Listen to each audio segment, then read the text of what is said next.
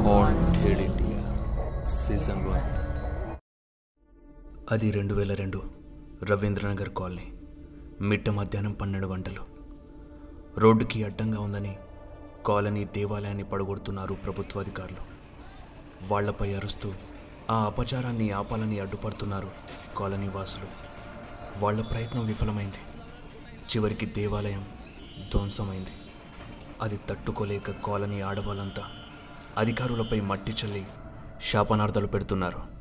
ఇక చివరికి చేసేదేం లేక ఎవరింట్లకి వాళ్ళు వెళ్ళిపోయారు. నిజానికి అధికారులు ధ్వంసం చేసింది దేవాలయాన్ని కాదు వాళ్ళ ధైర్యాన్ని. రాత్రి పదకొండు దాటింది. కాలనీ అంతా దాదాపు నిద్రావస్థలోకి జారుకుంది. కానీ ఒకరింట్లో మాత్రం విపరీతంగా గొడవ జరుగుతుంది. ఆ ఇంట్లో నుండి ఓ పాతికేళ్ళ అబ్బాయి కోపంగా బయటకొస్తూ హే పోమ్మా నేను ఇంట్లో ఉండను. నేను పోయి పట్టాల మీద వంట. బైక్ కొని అంటే కొనియారు కదా. రేపు పొద్దున నా శవాన్ని చూస్తారు చూడు అంటూ బెదిరించి ఇంట్లో నుండి బయటకొచ్చాడు. ఇంట్లో వాళ్ళు కంగారు పడకుండా రోజు ఉండేదేగా కడుపు మాడితే వాడే తిరిగి వస్తాడులే అని తలుపేసుకొని కొనుక్కు తీయడం మొదలుపెట్టారు. ఆ అబ్బాయి కోపంతో రోడ్డుపై నడుస్తూ జేబులో ఉన్న సిగరెట్ను తీసి అగ్గిపుల్లతో అంటించి తాగుతూ వెళ్తున్నాడు. కాలనీ అంతా నిర్మానుష్యంగా ఉంది. కుక్కలు అరవకుండా హాయిగా నిద్రపోతూ ఉన్నాయి. ఉన్నట్టుండి గాలి వేగం అమాంతం పెరిగింది. అప్పుడే తన అడుగుల శబ్దంతో పాటు మరో అడుగుల శబ్దం తనని అనుసరిస్తున్నట్టుగా అనిపించింది. తన ఇంట్లో వాళ్ళు తనని ఫాలో అవుతున్నారేమో అనుకున్నాడు.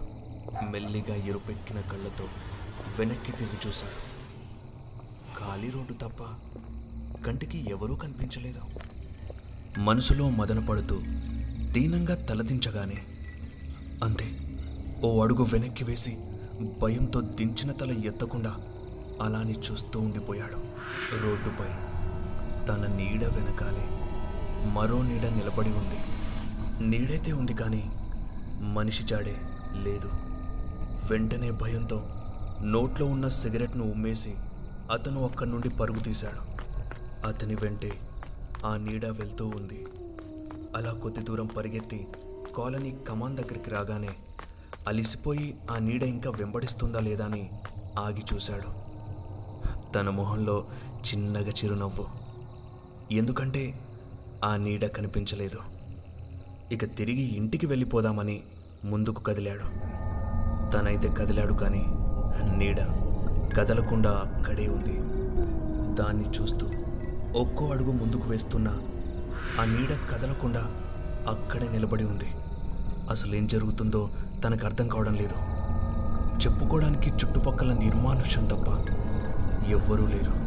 ఇక ప్రాణాలను గుప్పెట్లో పెట్టుకొని పరిగెడుతూ ఇంటి ముందుకు రాగానే హఠాత్తుగా తన నీడ తన ముందు ప్రత్యక్షమైంది. చెమటలు పట్టిన మొహాన్ని తుడుచుకుంటూ ఆ నీడనే చూస్తున్నాడు. ఉన్నట్టుండి స్ట్రీట్ లైట్ ఆఫ్ అయిపోయింది తిరిగి స్ట్రీట్ లైట్ ఆన్ అవ్వగానే ఆ నీడ మాయమైపోయింది. ఉదయమైంది.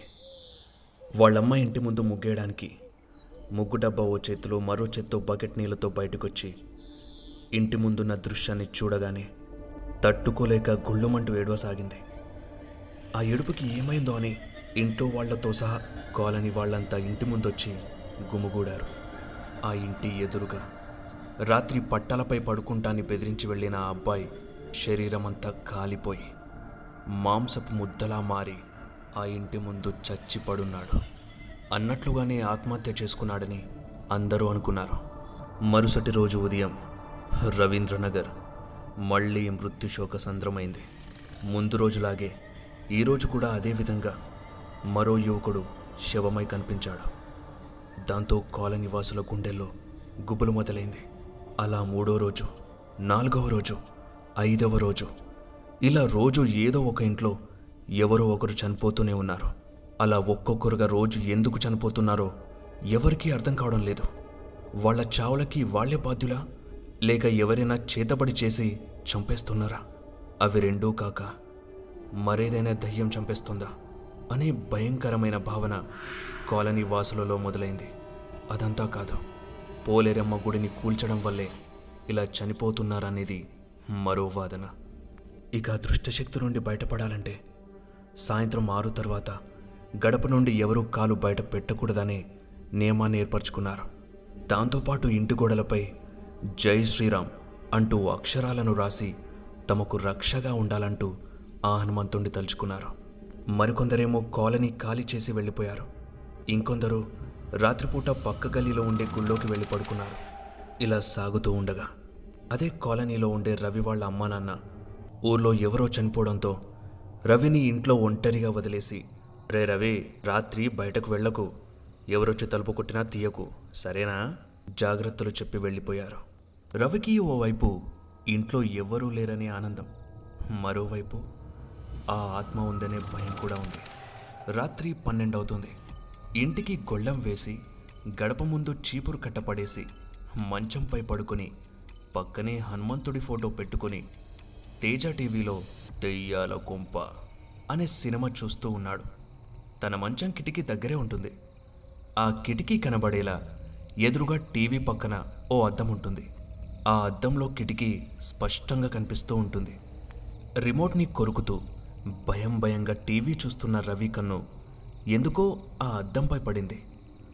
అలా ఆ అద్దాన్ని చూస్తూ ఉండగా ఓ నల్లని నీడ కిటికీ బయట వచ్చి నిలబడింది. అద్దంలో ఆ నీడని చూడగానే రవి షాక్ కొట్టిన వాడిలా బిగుసుకుపోయాడు. టీవీలో వస్తున్న దయ్యాల అరుపులకి కనిపిస్తున్న నీడకి వెన్నులో వణుకు మొదలైంది. టక్కున టీవీ ఆఫ్ చేసి కిటికీ వైపు మెల్లగా తలకాయని తిప్పాడు. ఆ నీడ అలానే నిలబడి ఉంది. వణుకుతున్న చేతులని నెమ్మదిగా కిటికీ ఓపెన్ చేయడానికి తీసుకుని వెళ్ళాడు. కిటికీపై చెయ్యి వేసి ఓపెన్ చెయ్యగానే కరెంట్ పోయింది. జేబులో ఉన్న అగ్గిపెట్టెను తీసి అంటించాడు. చిమ్మ చీకటిలో మసులుతున్న ఆ గది చిరువగ్గి వెలుగుతో నిండిపోయింది. వెంటనే రవి కిటికీ వైపు చూశాడు. అక్కడ ఎవరూ కనిపించలేదు. ఎవరై ఉంటారబ్బా? అనుకుంటూ అగ్ని ఆరిపోయేలోపు కిటికీని మూసేశాడు. అప్పుడే అగ్గిపుల్ల ఆరిపోయింది. మళ్ళీ వెలిగించగానే రవి బుర్రలో ఓ అనుమానం వెలిగింది. తను ఉంటుంది సెకండ్ ఫ్లోర్లో. మరి కిటికీ బయట ఎలా నిలబడగలరో? రవి గుండెల్లో భయం మొదలైంది. మెల్లిగా మంచంపై కూర్చొని హనుమంతుడి ఫోటో తాకుతూ శ్రీ ఆంజనేయం ప్రసన్నాంజనేయం అదంతా నా భ్రమ. భయపడకూడదు.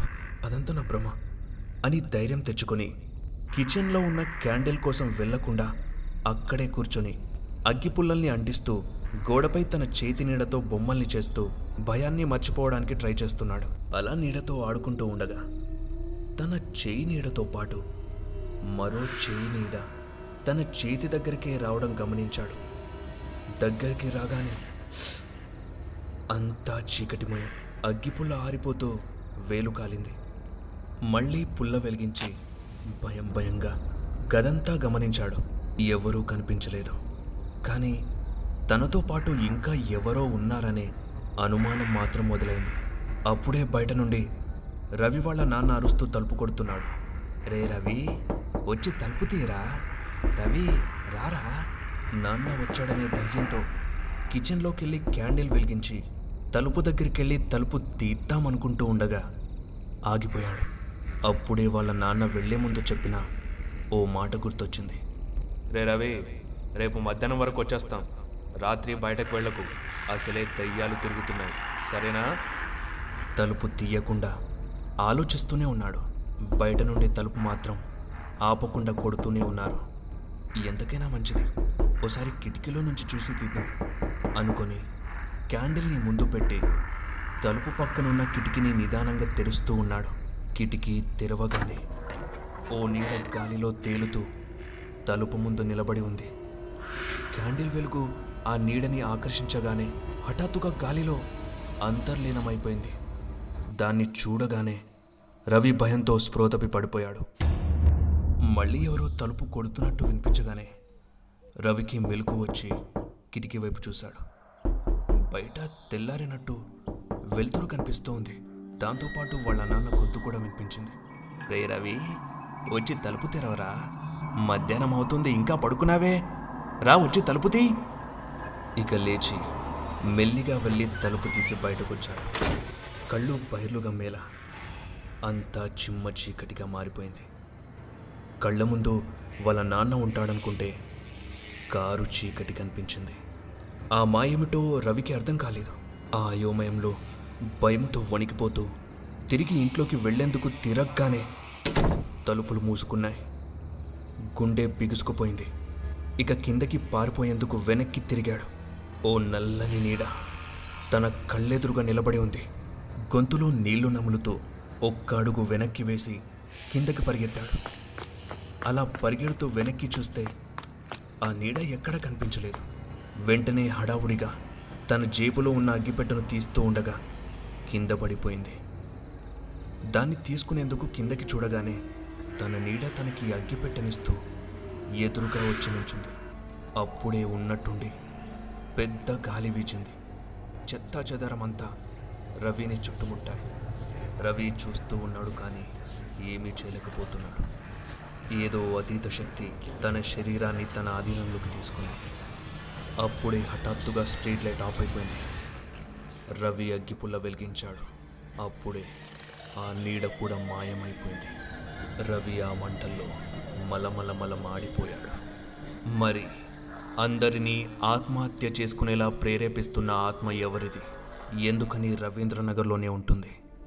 కొన్ని సంవత్సరాల క్రితం రవీంద్రనగర్లో ఓ వ్యక్తి చేతబడి చేస్తున్నాడనే అనుమానంతో కాలనీ వాళ్ళంతా అతన్ని తీవ్రంగా కొట్టి కాల్చి చంపేశారు. ఆ వ్యక్తి చనిపోయాక అదే కాలనీలో ప్రేతాత్మై తిరుగుతూ రాత్రి సమయంలో ఎవరైనా బయటకొస్తే వాళ్ళని వాళ్ళని తన ఆధీనంలోకి తెచ్చుకొని వాళ్ళే స్వయంగా కాల్చుకొని చచ్చిపోయేలాగా చేస్తున్నాడని కాలనీ వాళ్ళు అనుకునేవాళ్ళు. ఇక ఆ ప్రేతాత్మకి భయపడి కాలనీ వాళ్ళు పోలేరమ్మ గుడిని కట్టించారు. ఇక అప్పటి నుండి ఆ ప్రేతాత్మ కనుమరుగైపోయి కాలనీ అంతా నిర్భయంగా జీవించింది. ఇంతలోనే హఠాత్తుగా ప్రభుత్వం ఆ గుడిని కూల్చేయడంతో ఆ ప్రేతాత్మ మళ్ళీ తన అస్తిత్వాన్ని చూపించడం మొదలుపెట్టింది. అందుకే ఇలా అందరూ చనిపోతున్నారని కాలనీ వాళ్ళు అనుకునేవాళ్ళు. ఇక కాలం మారుతూ ఆ ప్రేతాత్మ కూడా కాలగర్భంలో కలిసిపోయింది. ఏదేమైనా ఆత్మహత్యలు ఇప్పటికీ అర్థం కాని మర్మంగానే మిగిలిపోయాయి. దాని వెనుక ఆ ప్రేతాత్మ ఉందా? లేక మరేదైనా అతీంద్రియ శక్తి ఉందా? అనేది ఆ దేవుడికే తెలియాలి. మరి మీరేమనుకుంటున్నారు? మరో స్టోరీతో మరో ఎపిసోడ్లో కలుద్దాం. అంతవరకు సెలవు. జై హింద్.